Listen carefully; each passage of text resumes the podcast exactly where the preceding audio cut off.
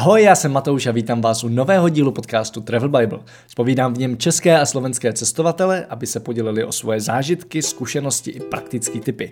Hostem dnešního dílu je Petr Horák, cestovatel celým srdcem a skvělý týpek, kterýho jsem v podstatě náhodou potkal na Novém Zélandu.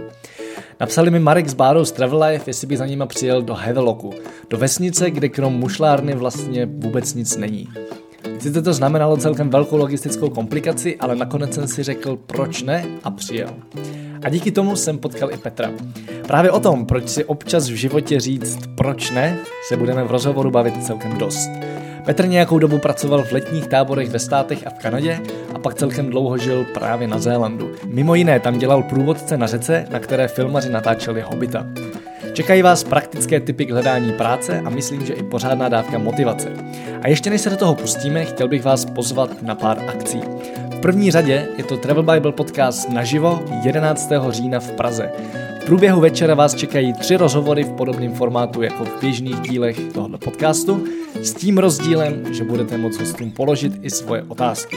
No a pak si u pivka či vína pokecat s námi z Travel Bible, s hosty i s ostatními účastníky. Více informací najdete na travelbible.cz lomeno podcast pomlčka naživo. Druhá je pak série přednášek Starter Kit, kde jsme s Petrem vybrali to nejlepší z našich přednášek o travel hackingu a o digitálním domáctví. 25. září v Ostravě, 26. září v Praze a 10. října v Brně. Vstupenky a další informace najdete na travelbible.cz lomeno starter pomlčka kit. A neváhejte, minule bylo v Praze i Ostravě vyprodáno a tentokrát to pro změnu vypadá, že se první vyprodá Brno. Tak jo, odkazy a pár fotek najdete jako vždy na travelbible.cz lomeno podcast a pojďme na to. Čau Petře, vítej v podcastu Travel Bible. Čau Matouši. My jsme se potkali vlastně docela náhodou na Zélandu. Úplnou náhodou. Úplnou náhodou? No úplná náhoda to nebyla. Náhody neexistují. To je pravda. Mě zajímá, co jsi tam tehdy dělal, protože to byla úplně největší díra, kterou si člověk může představit skoro. Havelock. Přesně tak, no. Takže to byl vlastně můj uh, druhý, druhý rok na Zelandu, když jsem se tam vrátil uh, vlastně do staré práce a dělal jsem tam konkrétně uh, průvodce na řece. Jsem s lidma prostě sjížděl, sjížděl řeku a říkal, že Havelock totální díra, ale zároveň pro mě to bylo asi jak díra, tak asi možná i nejlepší místo prostě na tom Zélandu, hmm. ať už to bylo kvůli té práci nebo kvůli tomu prostředí a těm věcem, co se tam dají dělat. A já vím, že už jsem tam byl plánem v prosinci nebo kdy už možná nějaký, nějaký no. třetí měsíc a vlastně přes uh, Marka Rybáře že jo, a, hmm. a Báru, který s tebou nějak byli v kontaktu a zrovna taky bydleli, bydleli v Havloku, tak říkali, že, že jsi na Zelandu a že ti napsali, jestli nechceš zastavit.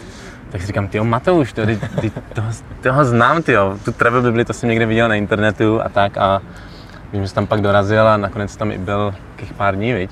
No, no, myslím, že tři dny jsem tam byl. A to byla přesně taková ta příležitost, kdy mi někdo napsal, že hele, jsme tady, přijeď na návštěvu, já jsem koukal na to mapu, říkám, ježiš, tyjo, proč bych tam jezdil, tam fakt jako nic není, jakože nic, co by tam člověka lákalo, prostě nějaký trek nebo něco takového. A pak jsem říkal, nic, to zní dobře, mám vždycky takovýhle místa rád.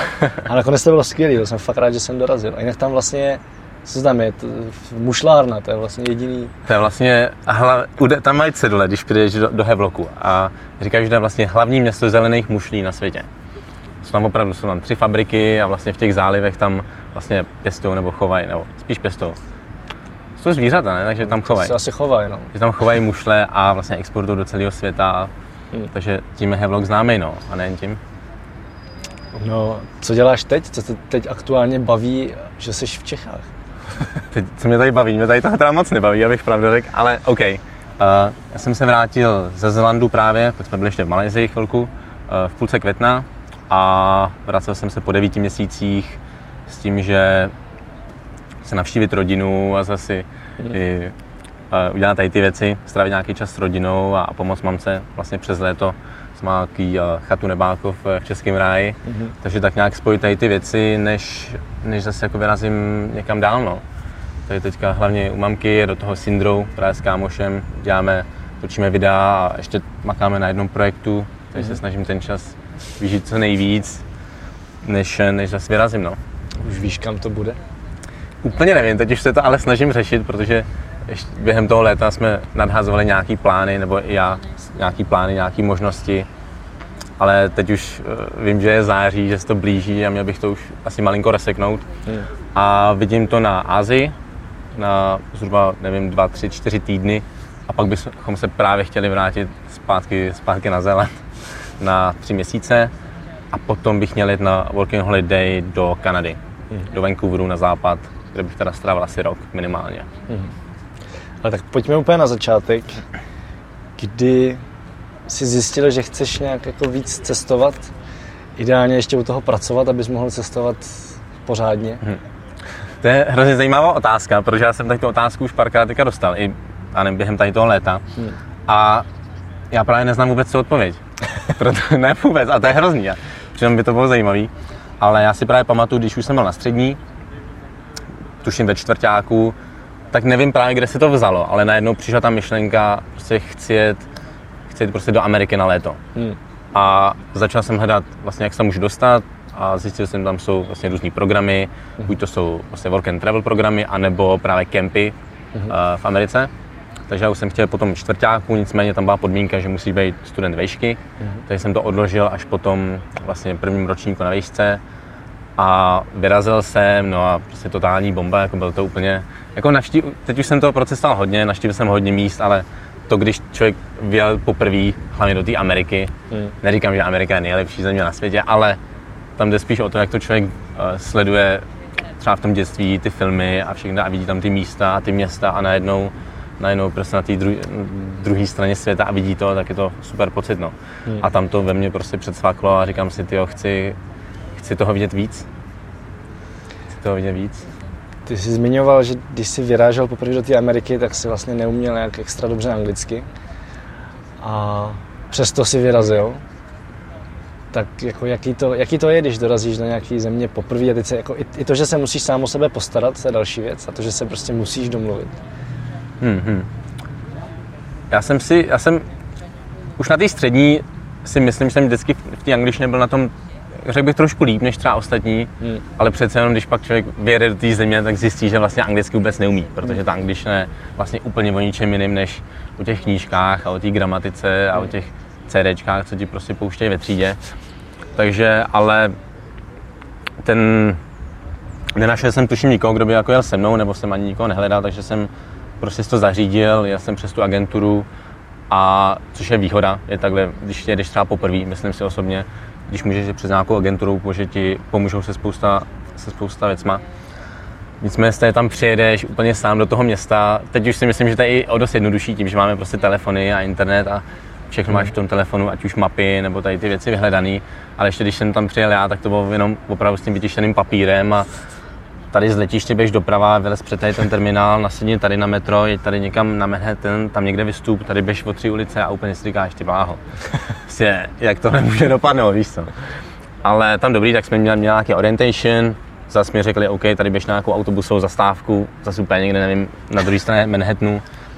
A přijel jsem do toho kempu, no. A tam přijedeš a zjistíš, že ta angličtina je fakt, fakt jiná, no, že ty lidi mluví a oni mluví, za první mají přízvuk, za druhý mluví fakt rychle. Hmm. A bylo hrozně těžké vůbec rozeznávat ty jednotlivé slova. Protože oni prostě mluví a já vůbec nevím, jestli v té větě bylo 10 slov nebo 20 slov. A to je, to je prostě fakt hrozně těžké, no, že nerozumíš, ale pokud to prostě posloucháš, tak je to otázka, si myslím, opravdu pár týdnů, kdy to roz, začneš rozpoznávat alespoň ty jednotlivé slova, takže už víš, že tohle slovo je tohle, tohle, tohle, pak začneš chápat ten kontext, o čem se asi mluví a začneš se vlastně učit tu angličtinu v té angličtině. Hmm. Že ne vůbec jako, co to znamená v češtině, ale že v té angličtině začneš chápat jo, ty... přemýšlet v tom jazyku. Přesně, no. Jo, jo. Ale pak, jak se to zlomí a ten člověk to rozlouskne, tak pak už, pak už to je jednodušší a jednodušší, no. Hmm. Ale určitě výhodu a beru v tom, a to bych i doporučil spousta lidem, že prostě vědět sám, no. Mm-hmm. Když vědeš sám, tak se toho naučíš se stokrát víc. Ať už takové ty věci jako samostatnost a tak dále. Samozřejmě to občas, že jsi sám a nemůžeš to úplně s někým sdílet, ale po té jazykové stránce stoprocentně. Jako viděl jsem, že když lidi jezdí v párech nebo spolu, tak i po tom roce na Zelandu nebo kdekoliv, tak ta angličtina není tam vidět ten pokrok. No. Hmm. A to vidím právě výhodu vědět sám. Já to vnímám i v lidech, že vlastně když jedeš s někým, tak tě to nenutí se potkávat s cizíma lidma. Jakmile jsi sám, tak prostě nemáš jinou možnost. Prostě no jasně. Musíš někde někoho oslovit, jako v hostelu nebo někde prostě, abys měl s kým se bavit. Takže rozhodně souhlas. Jak ten jak ty kempy vlastně fungují, protože to je téma, který jsme v podcastu zatím neřešili, přitom je to podle mě dost dobrá možnost, jak vyjet takhle v průběhu vejšky. Tak jako co od toho čekat, když jedeš teda na tři měsíce do státu? Hmm. Ale ty kempy, myslím si osobně, že to je fakt asi ne jedna, nebo řekl bych, nejlepší taková ta možnost, jak vyjet někam poprvé. Mm. Protože opravdu ta agentura ti s tím pomůže mm. a ty jediné, co potřebuješ, opravdu nasednout na to letadlo, přijet do toho, většinou do toho New Yorku, když, se, když jsou ty kempy po, tý, po tom východním pobřeží. A oni ti zase řeknou, tady na tady ten autobus, nebo často i ty autobusy z těch kempů přijedou přímo do toho New Yorku, když to někde z okolí. Hmm. No a přivezou tě do kempu a tam je všechno zařízení. No. Máš ubytování, máš jídlo, máš tam tu práci. Hmm. A takže nemusíš tady ty věci zařizovat a potom to je jednodušší. A co a ty, tam děláš teda? Většinou, když tam jedeš takhle, uh, řekněme s tou základní angličtinou, nebo nemáš úplně tolik zkušeností, třeba i práci s, dětmi, s prací s dětmi a tak, tak většinou děláš prostě buď v kuchyni, mm-hmm. Nebo prádelna, anebo údržba maintenance. To jsou většinou tady ty tři typické práce. No. A já jsem tam jel vlastně poprvé, jsem jel a makal jsem celý léto v kuchyni, jo. dva a půl měsíce. A je to teda potom tak, že tam máš nějaký volno, kdy můžeš cestovat, nebo fakt jako jedeš makat a vydělat peníze? s tím vyděláváním bych, to, bych byl asi trošku při zemi u těch kempů, protože tam nedá se vydělat až tolik. Jako výhoda je v tom, že um, tam nejsou ty náklady většinou tak velký, že ta agentura vlastně ti třeba zaplatí tu letenku a tak, takže hmm. ty vstupní náklady jsou fakt malý, oni si to pak vezmou z té výplaty, hmm. ale řekněme, že ti to minimálně ti to pokryje, prostě fakt ty náklady na to tam je a tak, plus něco málo si asi převyděláš ale kvůli, to tam, kvůli tomu tam asi prostě nejedeš. No. Hmm. Ale jinak máš většinou jeden den eh, volno v týdnu hmm. a pak záleží, kde, kde ten kemp je. Protože často ty kempy jsou úplně prostě v lese, úplně někde v Pensylvánii nebo v tom Vermontu a tam prostě, co jsme byli v tom, co jsem byl v tom druhém v té Pensylvánii, tak nejbližší policejní stanice byla asi 40 km prostě. hmm Takže to jsou takovýhle místa, kde zase o těch volných dnech to není úplně tak co dělat, ale, ale dá se, že jo, půjčili jsme si auto a můžeš jít nějaký day trip. Ale co je dobrý na těch kempech, že tam jsi prostě s dalšíma, ty kempy jsou obrovský. Mm. To je prostě, vím, že lidi jezdí na tábory v Čechách, ale tam, tam občas mi přijde, že je víc toho stavu těch, těch lidí, co tam pracují, než těch samotných dětí. Mm. Tam opravdu může být kemp pro 500, 600, 700 dětí a může tam být třeba 300 lidí, kteří tam pracují což je neuvěřitelný, ale ty lidi jsou právě úplně jako seš ty, mladí lidi, kteří prostě se chtějí bavit a baví cestování a máš možnost se seznámit a to super, jako 100% hmm. si najdeš fakt lidi, se kterými si sedneš a, a super zkušenost. No. A pak většinou, sorry, to, to, ještě, to ještě přeruším, že co dělá pak většina lidí, že právě uh, na konci toho léta, na ty jeden, dva, tři, čtyři týdny právě vezmou ty peníze, co vydělali a jede se nějaký road trip, ať už hmm. po východním pobřeží, anebo samozřejmě spousta lidí chce vidět ten západ, no, Kalifornie a tak, a takže ideální. Jasně. Tak jo, tak pojďme pomalu směrem na Zéland, Kanadu zatím přeskočíme. Nebo máš něco zajímavého k tvýmu pobytu v Kanadě předchozímu? Ale v Kanadě, takže já jsem byl v, tom kempu v americkém, uh, nejdřív tom Vermontu, kde jsem dělal v kuchyni celé léto. Hmm. A pak, když jsem tam byl po druhý o tři roky později, tak jsem eh, dělal venku údržbu, chtěl jsem totiž nějakou změnu, zkusit, hmm. zkusit něco nového. A to mě bavilo trošku víc, hmm. být venku, než celý den v kuchyni, nebo celý léto v kuchyni. A takže v Kanadě jsem právě taky byl, eh, dělal ten maintenance. A tam to bylo takový zajímavý, no. Bylo to hnedka vedle Toronto ten kemp, takže, takže nás tam bylo jenom pár vlastně natrvalo, zbytek dojížděl z okolí, takže bylo to jako jiný, bylo to zase jako zajímavá zkušenost a tam jsem byl hmm. vlastně půl roku. A tam mi to teda hodně pomohlo v tom, že na podzim ten kemp i fungoval jako pro školy, pro různý team buildingy a seznamováky a tak. Hmm. A mě právě požádal, jestli bych náhodou jim nechtěl pomoct u horolezecké stěny. Hmm. Tam jako s dětma tam asistovat a tak. A já samozřejmě v hlavě si říkám, jako, sorry, ale na rovinu vás s dětma vůbec jako nic dělat nechci. Nicméně jsem se do toho dostal a asi po týdnu, po dvou zjistil, že to vlastně není úplně tak špatný. Je to lepší, než celý den sekat trávu nebo celý den eh, krumpáč, něco, něco toho kopat. A říkal jsem si, že tahle zkušenost, že bych ji mohl využít prostě dál. No. Mm-hmm. A tím se asi pak dostáváme na ten no, Zéland. Čím se dostáváme na Zéland. Protože ty jsi jeden z těch vlastně docela mála, který tam jeli na work and travel nebo working holiday visa a nedělal, já nevím, jestli jsi vůbec jako někdy dělal tam na nějaký farmě, ale vím, že většinu času ne, že si právě dělal mnohem zajímavější věci. A mám pocit, že to většinu lidí nenapadne, že vlastně jako mají ten pocit, že tam všichni jezdí na farmy, tak prostě automaticky hledají práci na farmě. Přitom s tím working holiday, nebo jak se to jmenuje na Zélandu? Working holiday? Work jo, working holiday. No. Working holiday. Tak tady s tím ročním vízem můžeš vlastně reálně dělat cokoliv. Přesně. To je prostě pracovní vízum na rok a můžeš dělat, co chceš a teď jako většina lidí na farmu a pak jenom pár, kamarád třeba takhle dělal v Červeném kříži, hmm. mi tam pomáhal s IT a vlastně měl docela slušný plat, čímž se jako rychleji našetřil potom na to cestování a pak projel celý Jižní ostrov na kole a takže prostě fajn. Tak jak jsi to měl ty?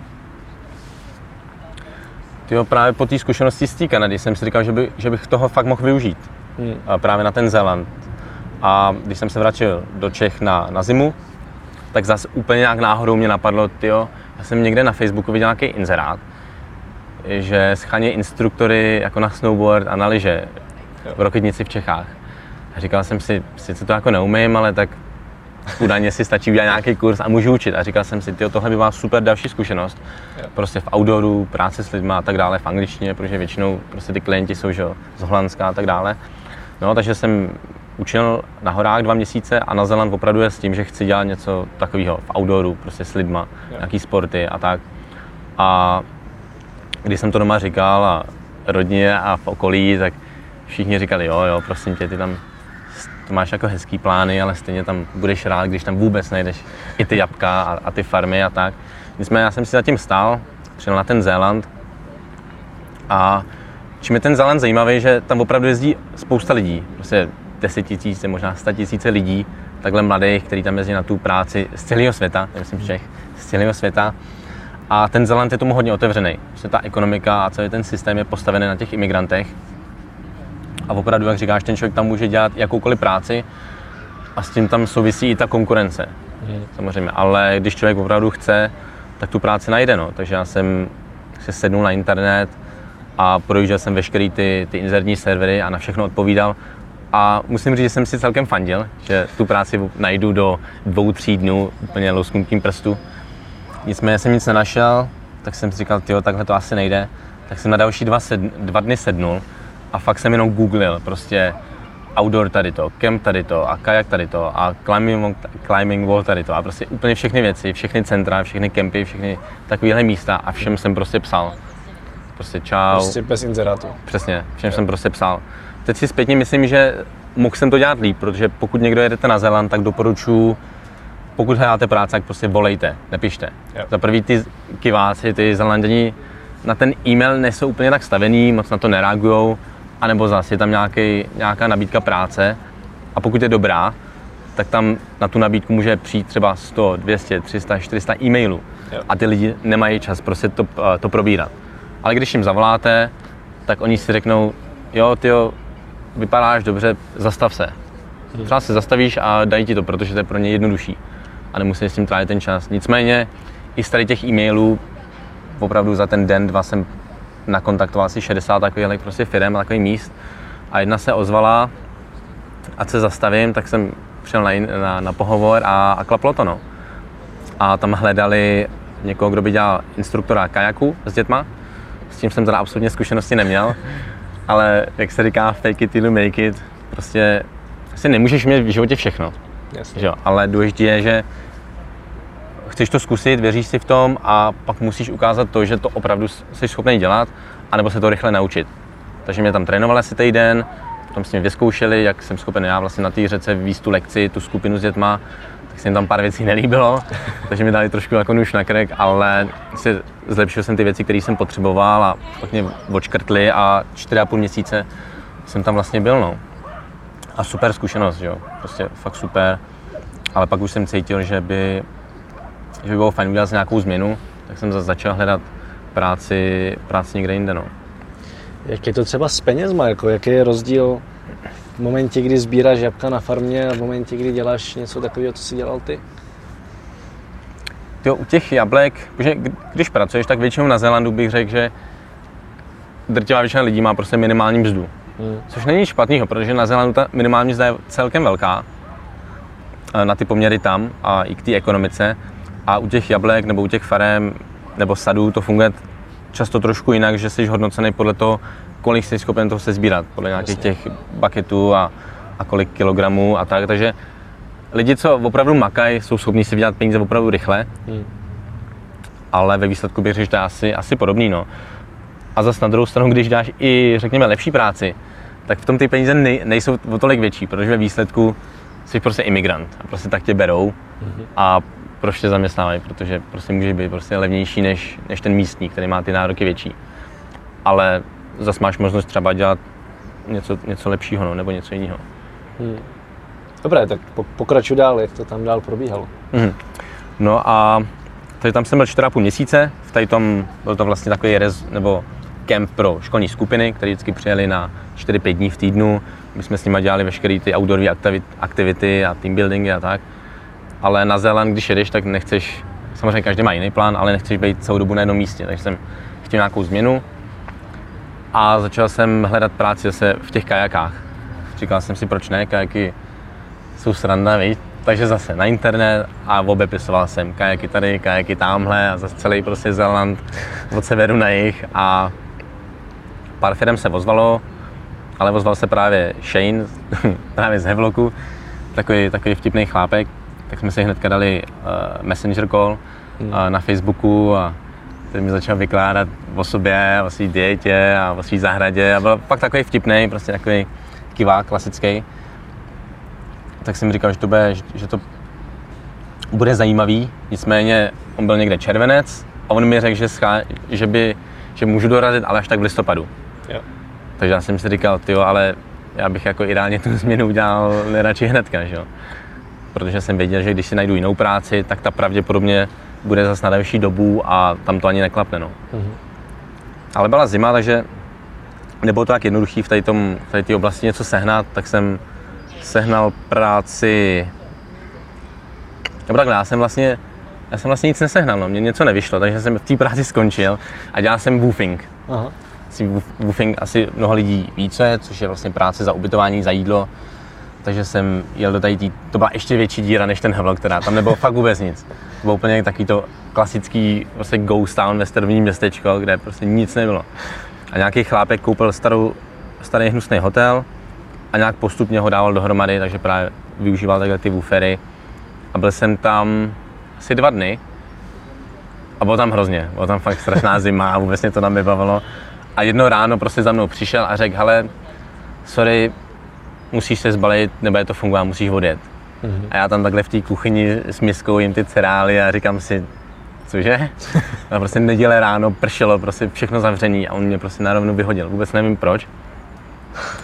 Tak si říkal, OK, tak dobrý, tak jsem jel vlastně do městečka kousek od tamtuť na dva dny do hostelu a říkal jsem, něco vymyslím tak druhý den jsme šli s chodou okolností na Mount Taranaki, což je jedna ze sopek na Zelandu a na to, že byla zima, tak úplně fakt asi jeden z nejlepších zážitků. Mm-hmm. Prostě nádherný prostě počasí, uh, i v té zimě prostě teplo a nádherná sopka. Prostě to si klidně najdete fotku, prostě úplně dokonalý kužel prostě fot, uh, sopky. No a našel jsem jiný woofing na týden, ten byl zase teda úplně na severu toho severního ostrova. Tak tam jsem dělal nějakou zahradničinu a maloval tam pokoje. U jedné, u paní, co měla vlastně domek v takovém, v takovém soukromém zálivu, takže úplně nádherná lokalita. No a našel jsem pak práci na Jižním ostrově a to bylo v městečku Lake Tekapo, který je hodně turistický. A takže jsem vlastně sednul do auta, za den ujel, nebo za dva dny asi 1600 km, přejel jsem úplně ten, ty oba ostrovy křížem, krážem a tam jsem dělal zase v parku, to byl takový resort, kde byly jako hot pools, prostě bazény a v zimě tam byl uh, zimní kluziště a ještě takový snow tubing park. Mm. Takový to, když je zasněžený kopec a ty sedneš na takovou tu gumu a, jo. a sjíždíš to, tak jsem si říkal, dobrý, je to práce s lidma, je to prostě outdoor a tak. Ale druhý den jsem zjistil, že to fakt vůbec nebaví. Jsem to úplně nenáviděl. To hrozný. Fakt utrpení. Takže jsem skončil a šel pracovat do kavárny na dva měsíce. Mm-hmm. A což byla taky super zkušenost. A pak právě Eh, v tom listopadu jsem měl za tím Shaneem do toho Hevloku a prostě totální pecka, no. Takže jsem tam přijel. Shane už se mě předtím ptal, jakou mám vlastně zkušenosti uh, s, s jakýma řekama, s tím kajakováním. Tak jsem mu říkal, že jako, jako je ten, ten grade, jako ta úroveň. Mm. Tak já hlavně vůbec nevím, že to je takhle nějak rozdělený. tak říkám, nevím, tak to bylo s těma, s těma dětma, tak to bylo takový jednodušší, že jo, víš co, prostě malí děti, tak aby, aby to bylo bezpečný. Tak on řekl, jo, tak to byla asi jednička, víš? Říkám, jo, jo, jo, to byla jednička, 100% jednička.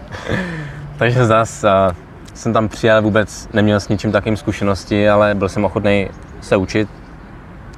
A takže jezdil jsem s kolegou uh, na ty tripy a naučil se to vlastně všechno dělat a Shane se to líbilo a dobrý no, stal se ze mě průvodce na řece, takže jsem s turistama sjížděl řeku, kde se jí natáčel Hobbit. Hmm. A já jsem jen tam vyprávěl o Zélandu, o přírodě, o Hobbitovi a všech těch věcech a ještě se ujistil, aby se u toho neutopili. a bylo to super, to bylo fakt jedno z nejlepších asi období v mém životě, no. prostě super. Ty jsi tam teda pak vrátil vlastně, ty jsi tam byl těch 12 měsíců, myslím, mm-hmm. a pak se tam vrátil znova na půl rok, kdy už si neměl work and travel visa. A to tě zasponzoroval, nebo jak to tam fungovalo? Přesně tak. My jsme se s tím šénem hodně sedli. Jsme hmm. fakt, na to, že to byl můj šéf, tak jsme si vytvořili fakt dobrý vztah. A jemu se líbilo, jak pracuji. Šťavě ne. A tak jsme se domluvili, že bych mohl přijet znova na léto. A jak říkáš, zasponzoroval mě. A tam na tom Zelandu to vlastně funguje tak, že ten zaměstnavatel musí prokázat, že není schopen na tu pozici najít někoho místního. Hmm. Takže jsme vlastně vyplnili papíry, všechno se to dělá prostě online.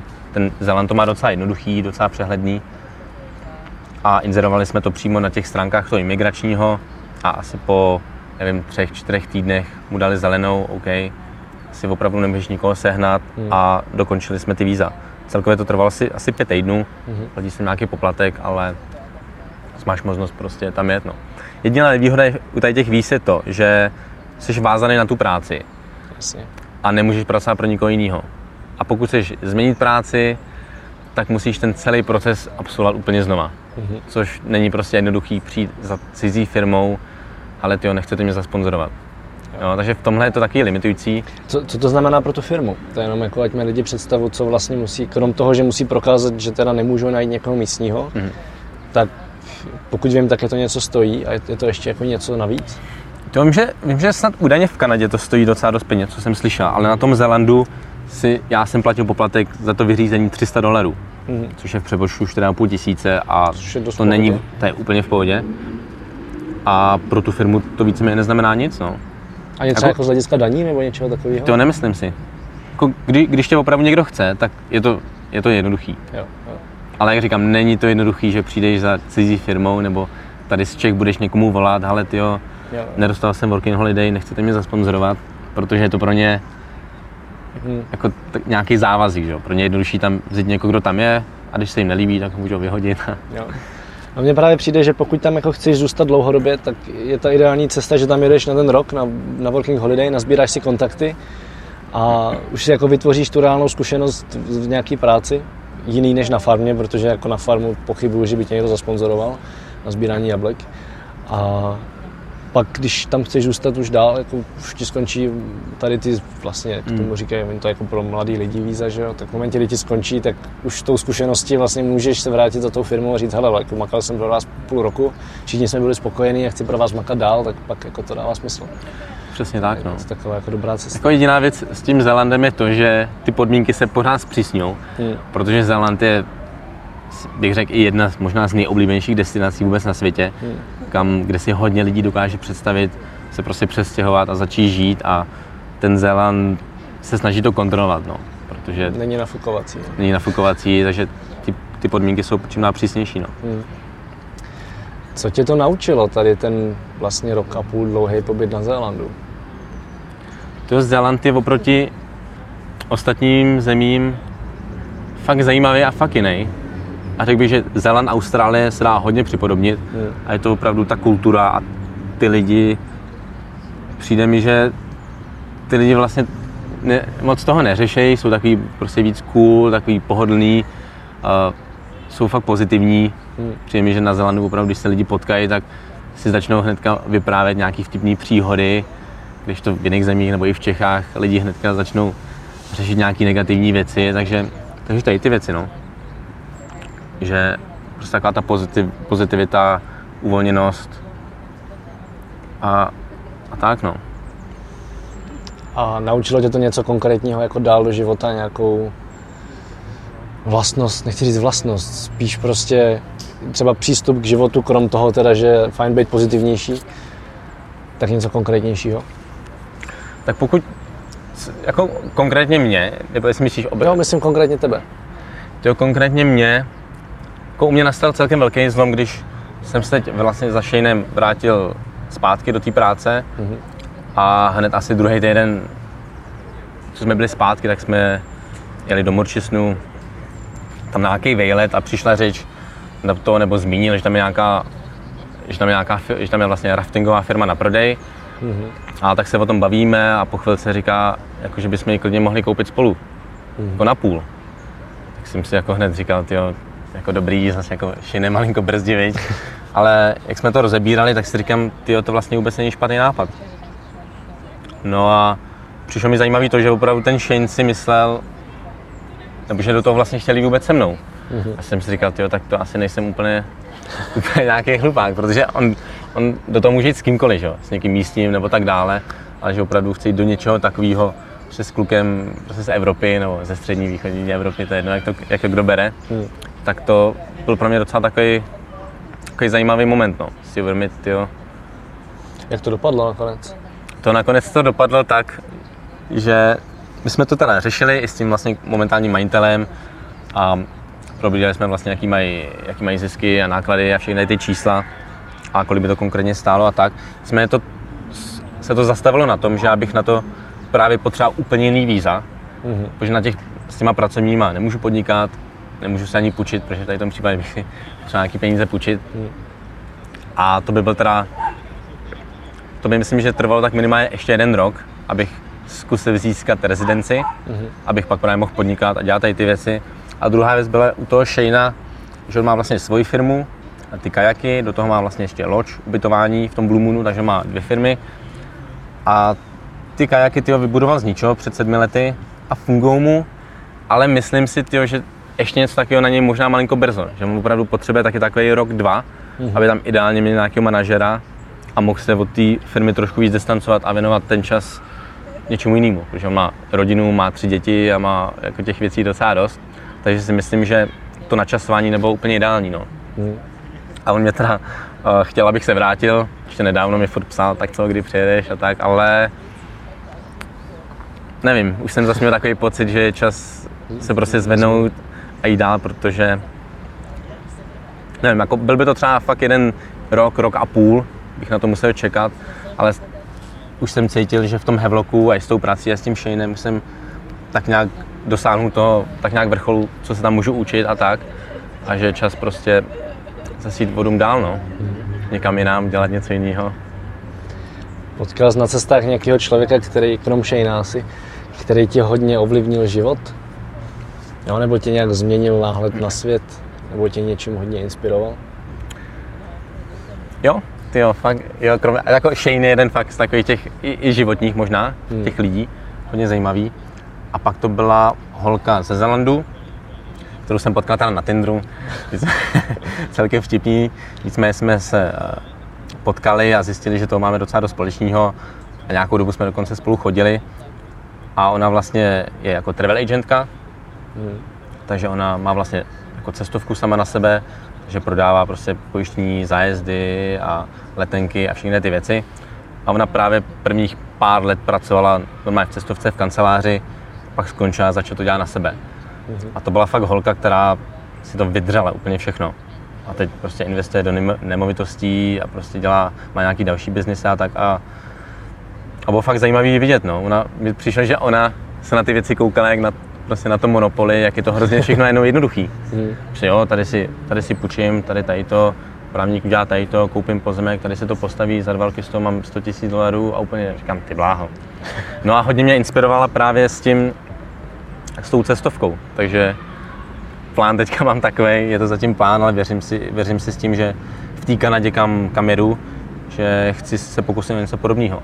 Takže do Kanady, pracovat tam, řekněme, 6 až 24 měsíců mé v kanceláři, někde v cestovce a pak to dělat na sebe.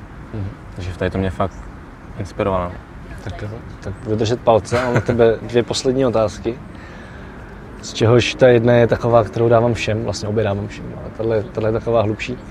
To je, kdyby se teď vymazalo všechno, co si kdy jako kde napsal a řekl, včetně celého tohohle podcastu a měl by si možnost předat světu jednu jedinou myšlenku, tak co by to bylo? Ty jo. Co by to bylo, kdybych mohl říct jenom jednu jedinou myšlenku? Jo. Ale bylo by to asi proč ne? Prostě když, když člověk má nějaký, nevím, nějaký nápad nebo chce něco zkusit, tak prostě, prostě běž do toho, no. Mm. Nepřemýšlej nad tím a prostě zkus to, protože když člověk nic neskusí, tak nic nezjistí. Jo. A jenom o něčem přemýšlet nebo si číst, jaký to je, kde to je. A tak tím člověk nic nezjistí. No. Člověk musí zkoušet a když to nevíde, tak co? Tak zkusí něco jiného, nebo jinou práci, jinou zemi, jiný vztahy a tak dále. Takže prostě běž do toho. No. Říkat věcem nebo příležitostem ano, než, než ne. Super. Tak jo, kde tě lidi najdou, když tě budou chtít sledovat nějak dál? Jestli mě budete chtít sledovat, uh, můžete mě najít na Instagramu mm-hmm. pod uh, Horak Petr mm-hmm. a dále asi na Facebooku, na YouTube, teďka mě tam moc nesledujte. Možná tam něco přivěde, ale teďka asi nejvíc na Instagramu, no. To je asi taková ta nejvíc. Dobrý. A nebo kdybyste se chtěli zastavit ještě teďka v září, tak Chata Nebákov Český ráj. dobrá, dobrá. Tak jo, tak já ti moc děkuju za rozhovor. Super, taky moc děkuju. Ještě teda si můžu říct, že si no. opravdu si toho vážím, že jsi mě sem pozval. Vůbec by mě to nenapadlo, když jsme se potkali tenkrát na tom Zélandu, že, že bych tady mohl s tebou sedět a fakt mě to překvapilo, když si to zmínil před nevím, těma pár měsíci, že, že bychom mohli něco natočit. No. Ale ty super, ty Rádo se stalo a stojím si za tím. Jsem rád, že jsem tě pozval. Ještě jednou připomínám, že odkazy a všechny další díly podcastu Travel Bible najdete na travelbible.cz lomeno podcast. No a pokud se vám tenhle díl líbil, sdílejte ho se svými přáteli. Třeba je taky inspiruje vyrazit na cesty. Budeme taky rádi, když nám v apce, kterou na podcasty používáte, napíšete krátký hodnocení. Díky němu se podcast dostane k co nejvíc lidem. Případně mi napište na matoušzavináčtravelbible.cz ať už to budou přání, který další hosty pozvat, typy co zlepšit, nebo pokud jenom chcete pozdravit. Zatím čau, cestujte a těším se příští týden naslyšenou. Tento podcast sponzorují božstva. A je jí hodně. Travel Bůh, Ježíš, Buddha, Shiva s Višnou, Alák s Akbarem, Dayak, Batak, Toreja, Asmat, Adonis, Apollo, Krteček, Artemis, Athena, Dionysus, Ferdam, Ravenec, Eos, Hermiona, Poseidon, Batman, Serena, Zeus, Indiana Jones, Loki, Tora, celá ta sebranka ze severu. Díky. Travel Bible je prostě boží. Ať si cestovatel začátečník nebo pokročilý, najdeš v ní hromadu typů, díky kterým bude tvoje chuť vyrazit posílena, volný čas prodloužen a náklady sníženy na minimum. Amen. E, teda letadlo. Co se v Travel Bible dočteš? Spoustu věcí, Třeba, že potřebuješ výrazně méně peněz, než se říká, a že už je asi i máš. Kde a jak sehnat ty nejlevnější letenky, kde bydlet a jíst, aby peníze na 14 dní pohodlně pokryly víc než měsíc. Jaké uzavřít pojištění, aby se nikdy nedostal do maléru.